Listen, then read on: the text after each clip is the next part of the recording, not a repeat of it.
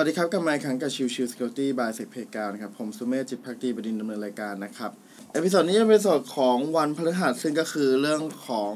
Chill Chill Security นะครับ วันนี้ก็จะเป็นคล้ายๆกับทุกๆเดือนอยู่แล้วนะครับ ที่เราจะมีการพูดถึงเรื่องของ Patch Tuesday นะครับ ในวันที่อัดนี้นะครับ ก็คือวันที่ 9 มีนาคมนะครับ ทาง Microsoft ได้ปล่อยอในคืนวันที่ 8 นะครับ มีการปล่อยตัวของ Patch Tuesday ประจำเดือน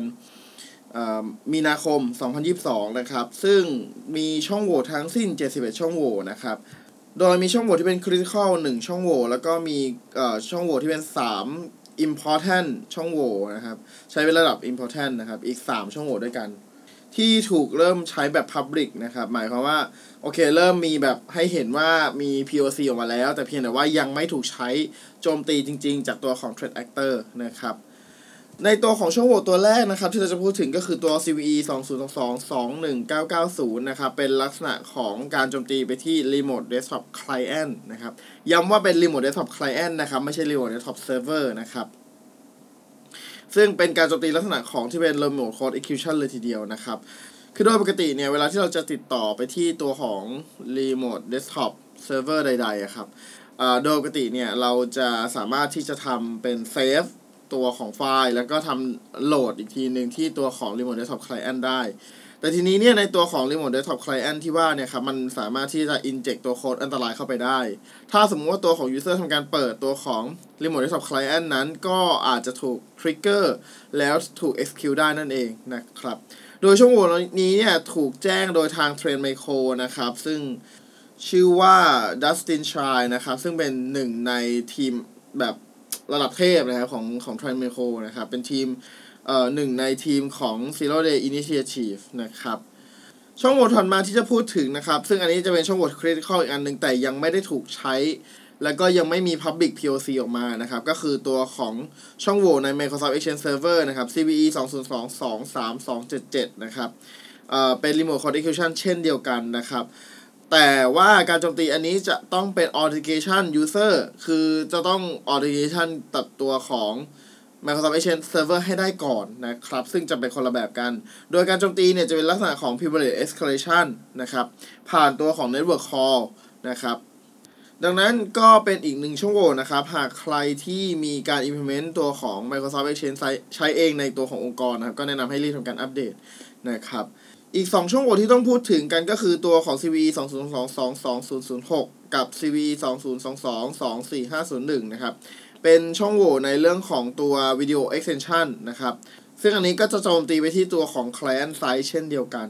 นะครับ แล้วก็อันนี้เป็นช่องโหว่ที่น่าสนใจมากๆ อันนึงนะครับ ก็คือตัวของ CVE 2 0 2 2 4 5 0 8 เป็นตัวของช่องโหว่ใน Windows SMB เวอร์ชัน3 ทั้ง Client และ Server นะครับ ซึ่งเอาอีกแล้วกลับมาอีกแล้วครับสำหรับ SMB นะครับ กลับมาเรื่อยๆเลยจริง ๆ นะครับ แต่ช่องโหว่นี้ยังจะต้องใช้ credential นะครับ ที่เป็น valid credential คือต้อง authentication ให้สำเร็จก่อนนะครับ ในการ โจมตีนะครับ ซึ่งก็จะแตกต่างกับตัวที่ดังๆ ก่อนหน้านี้ไม่ว่าจะเป็น Eternal Blue หรือว่าตัวของ MS 0 8 0 6 7ที่ไม่ต้อง authentication แต่อย่างใดก็สามารถโจมตีได้นะครับ แต่ในเชิงของตัว CVE 2022 24508 เนี่ยเอ่อต้อง authentication ก่อน ดังนั้นเนี่ยผลกระทบจะค่อนข้างน้อยกว่าตัวของ Eternal Blue เยอะเลยนะครับ มากันที่ช่องโหว่สุดท้ายนะครับ ในตัวของ CVE 2022-23278 นะครับ เป็นช่องโหว่ที่ตัวของ Attacker เมื่อโจมตีสำเร็จจะได้ข้อมูลของเครื่องนะครับ ซึ่งทางนี้เนี่ยก็บนเครื่องเนี่ยจะต้องมีการติดตั้งตัวของ Windows Defender ไว้นะครับ ซึ่งกระทบทั้งตัวของ Windows Defender ใน Windows 11 Windows 10 Windows Server 2016 แล้วก็อื่นๆนะครับ เยอะแยะมากมายนะครับ อันนี้ก็ถือว่าเป็น การโจมตีที่ค่อนข้างกว้างเลยทีเดียว แต่ว่าไม่ได้กระทบกับตัวของ Windows Defender ที่อยู่ในตัวของ Windows OS เวอร์ชันเก่าๆ นะครับ ดังนั้นจากทั้งหมดนะครับ จะเห็นว่ามีที่น่าสนใจก็จะมีตัวของ SMB นะครับ แล้วก็ตัวของ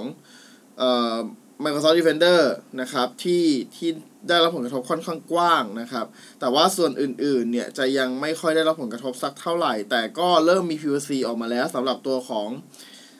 การโจมตีที่ตัว Remote Desktop Client พวกนี้นะครับ ดังนั้นเนี่ยหากเป็นไปได้ยังไงก็ควรจะทำการอัปเดตนะครับวางแผนอัปเดตโดยด่วนนะครับ โอเค episode นี้ประมาณนี้นะครับ ขอบคุณทุกๆท่านที่เข้ามาติดตามแล้วพบกันใหม่สำหรับวันนี้ลากันไปก่อนสวัสดีครับ